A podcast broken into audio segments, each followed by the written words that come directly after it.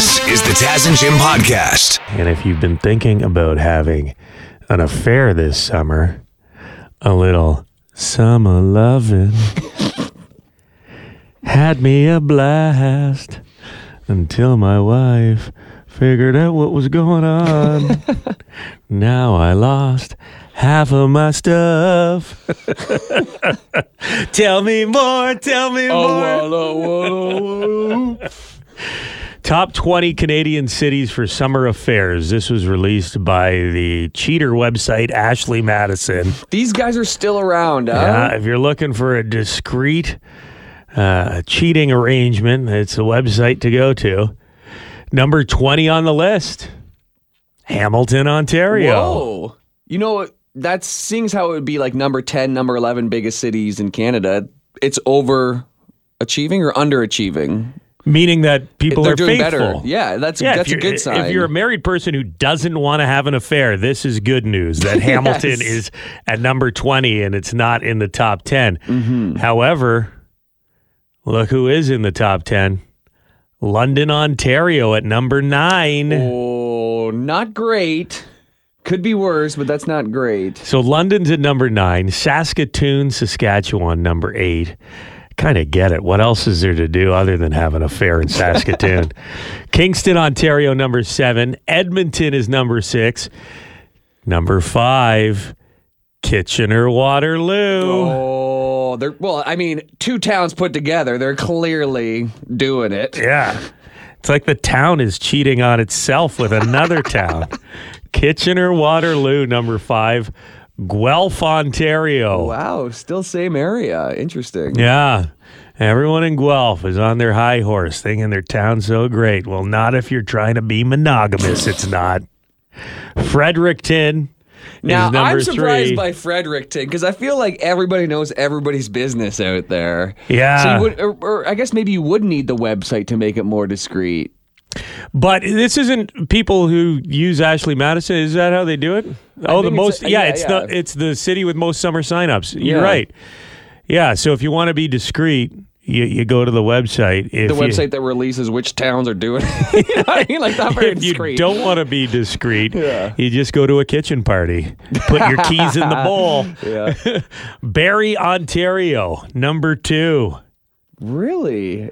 Hmm. And number one on the list of cities with most summer affairs, Saint John's, Newfoundland. Yeah, not to be confused with Saint John, New Brunswick, I think, or Nova Scotia, I forget, but there's two that are very closely.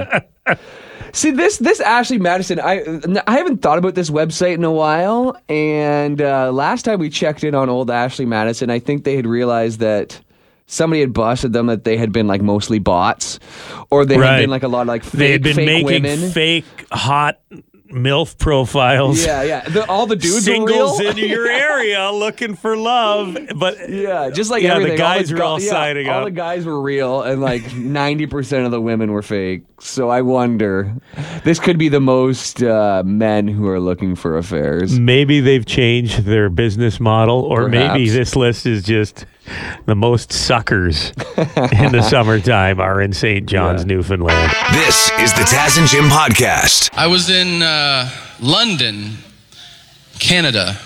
Um, they have one. And doesn't that kind of bother you a little bit? Like when a barely city is like, let's just name it after an awesome city.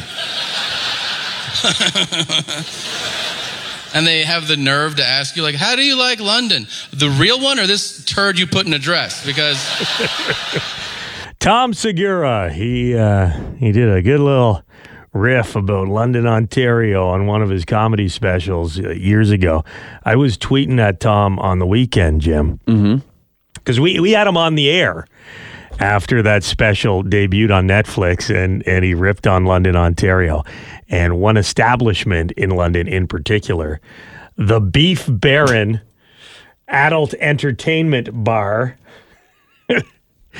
He went off on the beef. So we're leaving London, Ontario, Canada. It bothers me just to say it. And we're headed back to Toronto, and we passed by a strip club named Beef. Now, yeah, your hearing is working just fine. There's a strip club named Beef. I mean, can you even wrap your head around the confidence a young lady has to have just to audition at Beef? Like, just to be like, I know they're hiring at Diamonds, but I'm more of a Beef girl. Like, that is, it's such an aggressive name, even for a casual conversation, you know, to be like, oh, you strip? Where do you strip at? Beef. What goes on there? Pretty intense shit, actually. We recommend you start your night at a different strip club and graduate to Beef. I was on Facebook Marketplace. You know, I like to peruse, Jim. Sure. Do a little, little window shopping. And I noticed somebody was selling an item with the title Man Cave Gold. And I had to do a double take. I'm like, is that the sign from the Beef Baron strip club? Now, Tom Segura, in his bit, he says the strip club's called Beef. That's because on the sign, the word beef is enormous. Yeah, yeah. Baron is is in little tiny font. Yeah. Not to be confused with the steak joint in Niagara Falls, by the way. Which is crazy that those two can exist and there's no copyright issues, but whatever. Well, apparently the Beef Baron is going through a rebrand. And they've taken the, the signs down because this sign was for sale. It's got the word beef, big, like neon-looking letters.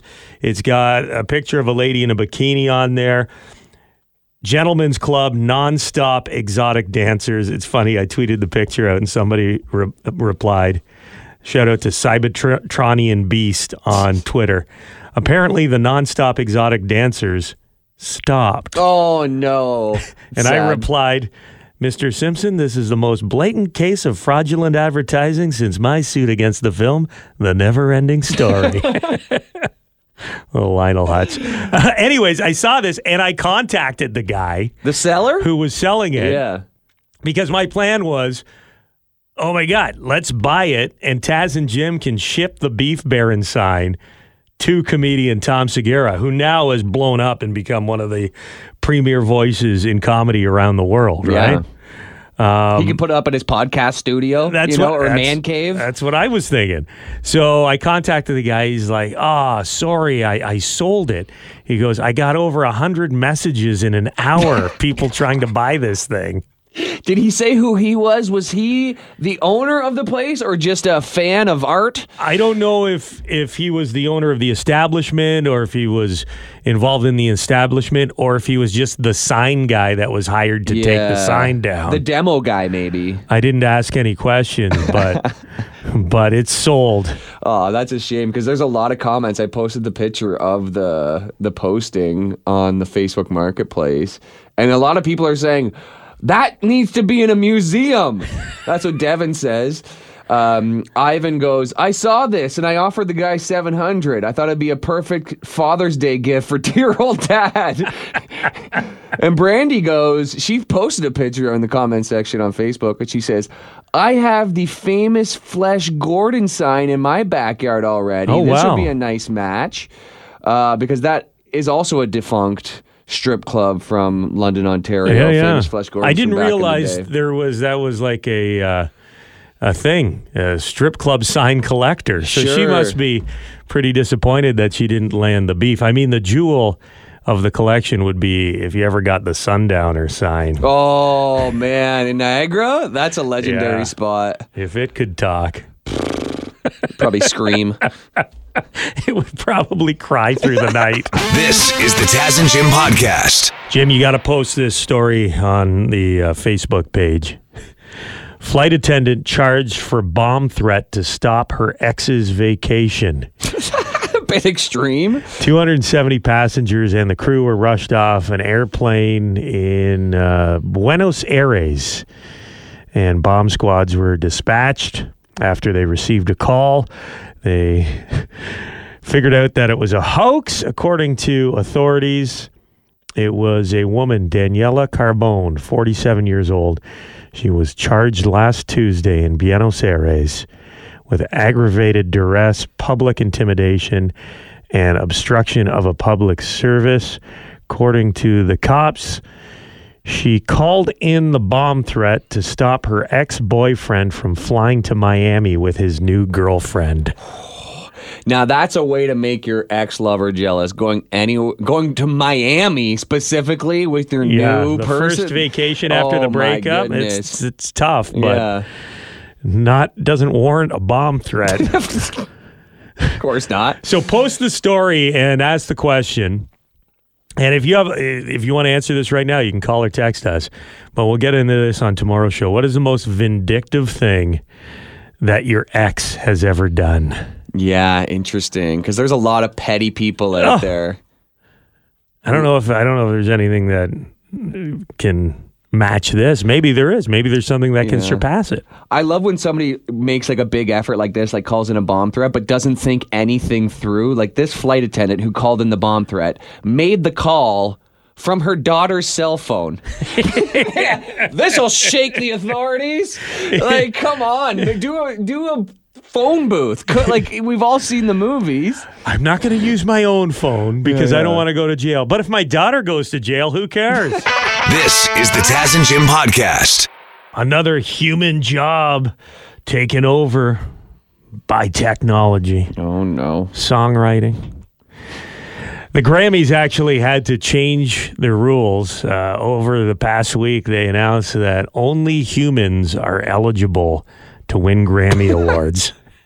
Now, the reason is because A I, man, like this is, it's crazy how quickly A I technology seems to be snowballing here and developing.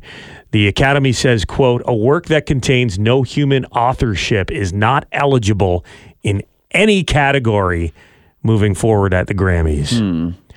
Now, a song can still use some A I, but the human creator has to have a meaningful contribution to the music or lyrics. How would you ever prove if they did or not? You can just do it in your pri- privacy of your own home. You can, right. You can't reverse engineer it and see if... It's it's like kids writing uh, their exams and essays right now. Yeah. How, how do they know that it's not A I? They do sometimes because it, often A I will lift complete passages out of either Wikipedia or other sources. Right. So you can find out if it has there been... There is A I detection software yes, out and that, there. But that's usually if it only picks up sections that are already existing on the internet. So if there's some plagiarism. But lyrics, I mean, all you have to do is move a couple things around and who knows? Weird Al, you know I love Weird Al. On the weekend, he uh, retweeted this story. Only humans are eligible for A I awards. A I is not... eligible, and he uh, tweeted, Ugh, I keep telling them I am human, because it said A I is not eligible to win Grammys, oh. and it looks like it says Al. Sure, yeah. I think there's some collateral damage here that they didn't consider, saying that only humans can win Grammy Awards. What about the poor Jingle Cats? Right? They're not A I. Those are real cats. Yeah, yeah. They put in a lot of work. Why punish them?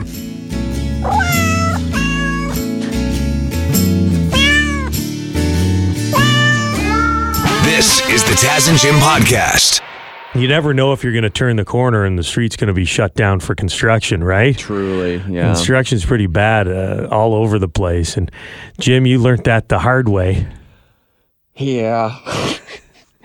Uh, yeah, I was actually driving in here for the uh, dad bod pageant. I was in a great mood, and I was like, this will be fun, looking forward to it. And I went through a, a construction spot that had one lane open so you could still get through. And there was one of those areas where the asphalt has been dug up a little bit. So there's like a four inch drop onto the sub, gotcha. whatever sub road, yeah. and then back up to the asphalt.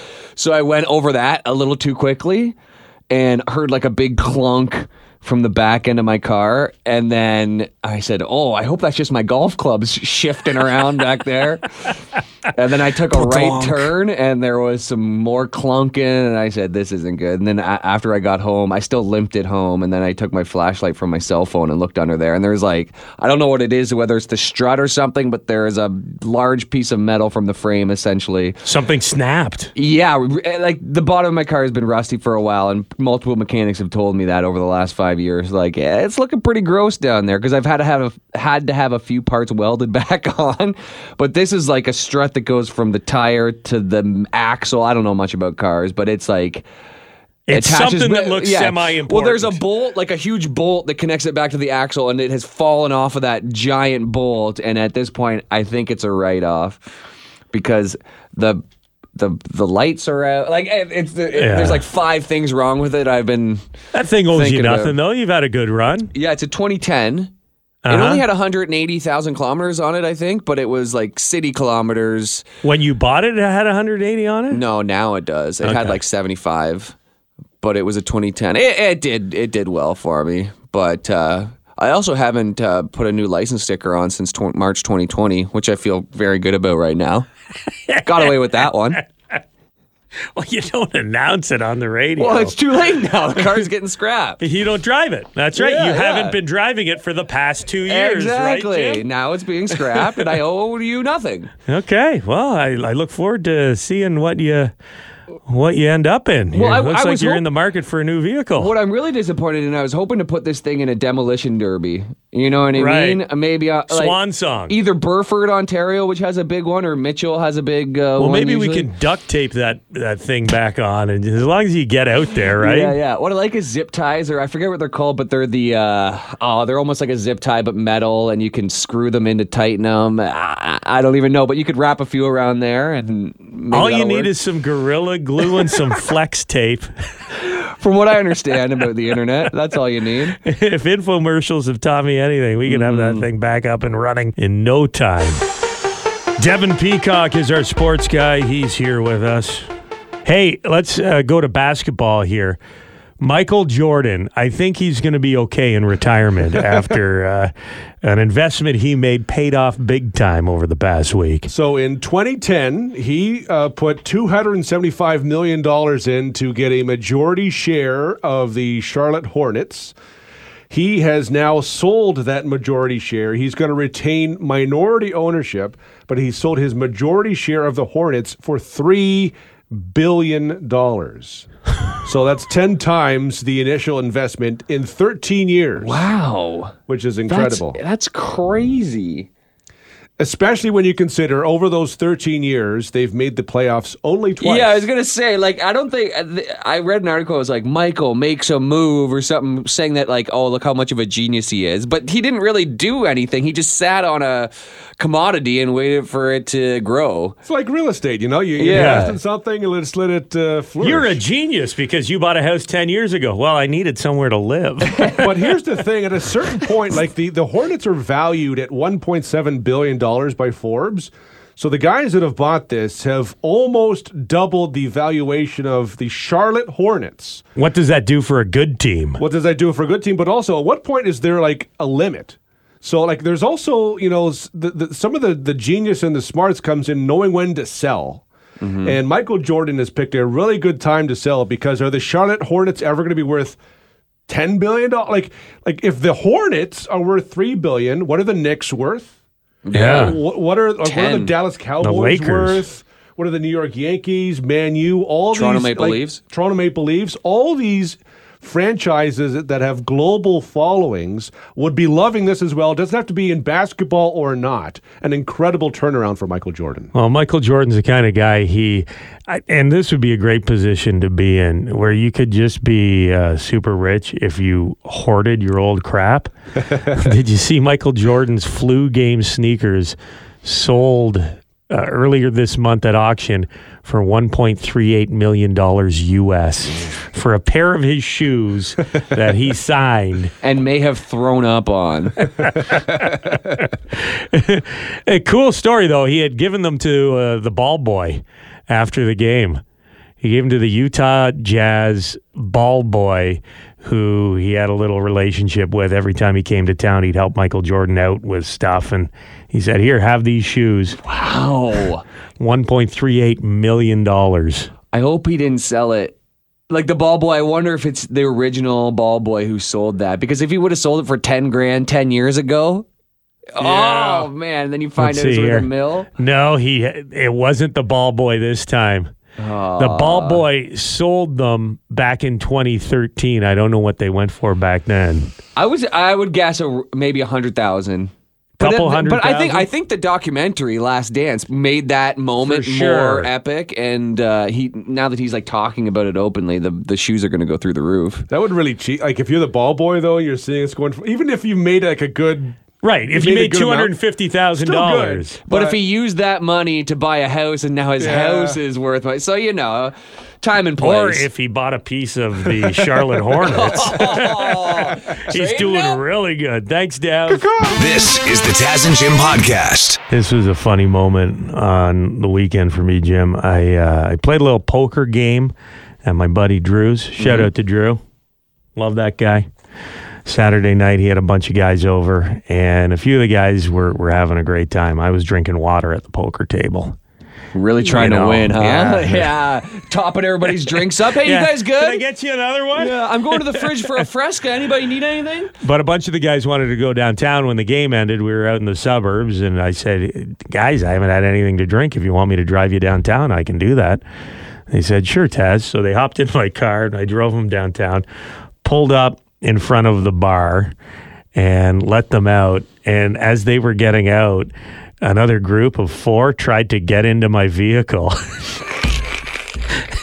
And then, of course, my buddies, instead of saying, this isn't an Uber, they're like, yeah, best Uber in town. Get in. This guy's awesome. He's got gum and mints and water. He'll get you where you need to go. So th- this group tries to get in the car. I'm like, listen, I... I'm not an Uber. I, this, I'm their sober friend. I'm just dropping them off. And the guy didn't believe me, and he started getting angry. Wow. Now, the group trying to get in also had been drinking. And they, I'm like, they're like, no, you're, you're. Why aren't you going to drive us? I'm like, I'm not an Uber. That's yeah, yeah. why. Thought about it for a second. I'm like, well, where are you going? Yeah, a little cash, cash job. So they walked around my car. They had the, the phone out, and they looked at the make of my car and the license plate number. And then the guy's like, oh, no, this isn't it. See ya. Have yeah, a good night. That's hilarious. Because if you there's a certain model of car, like if you drive any a car that's two years old and black, I yeah. assume you are an Uber driver. That seems to be the most common. It's always a black sedan that's like a two or three years old. A generic-looking yeah. four-door sure. black car. one hundred percent. It, it made me th- realize, like, it's if you were if you had bad intentions. Oh yeah, you could get someone in your car pretty easily. Super easy. All you need is one of those stupid Uber stickers. That's sure, it. You, you could don't get that on even Amazon. Need the sticker. Yeah, yeah. That's you didn't have it. Yeah, easy. Not that's that scary. We want to give anyone ideas. It's, you could put that together yourself. I don't. Think I we're... think the message is make sure you're getting in the right car. Make yes. sure the the vehicle matches up. Because remember, I got into the wrong Uber, and the guy started taking me to someone else's house a True, couple months ago. Yeah, that wasn't too long ago. So careful. Another reason to double check. Uh, that you're getting into the right vehicle. You could accidentally get into a radio host car by accident. that's the that's. I'd rather be in a serial killer's car. This is the Taz and Jim Podcast. Did you have a good weekend? Did you party? I bet you didn't party as hard as William Carlson from the Vegas Golden Knights. He really stole the show. It, it was a cool thing to see and a brilliant idea. You know, Las Vegas, famous for its nightlife. Why not have the Stanley Cup parade after winning the cup right down the Vegas Strip on a Saturday night? Uh, as expected, it was a bit of a rager, and when the Vegas Golden Knights got to the destination at the end of the parade and got on stage in front of all their fans, it was definitely Carlson who seemed like he had uh, maybe even been doing some pre-drinking before the parade started. And I know you have been here day one. You guys are so amazing. We played Arizona in the first game, and we beat the shit out of them. What did, you played and what I, the first game? Arizona. Played Arizona in the first game, and we beat the shit out of them. And I had no points, but that's okay, because at year one I was pretty great. But you guys were greater. And We've been up and down. Uh-oh, there goes the mic. They cut his yeah. microphone. uh, your wine was yeah. pretty great, but you guys are greater. He was definitely drunk, but it's also, he has that European accent coming out too. And I have a few buddies that, like, once they get drunk, they sound more, their accent comes out to the forefront. And his did a okay. little bit. What do you say in Arizona? You're blaming that on his European accent? I'm at seventy thirty.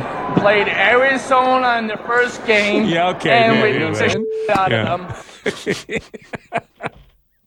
But, like, one of the handlers, they always have the media people, and there was, a, like, a middle-aged lady who came up and was grabbing his arm and grabbing his, like, trying to get the microphone out of his hand. Yeah. They're definitely trying Another to get wrangled in. Another microphone got passed yeah. to a player that was more sober. Like, could you please start yeah. talking? Take over here. We need a segue. But, hey, the guy won the Stanley Cup. Sure. It's good to see him having a good time, yeah. right? And in Vegas, that guy's sober, you know, technically.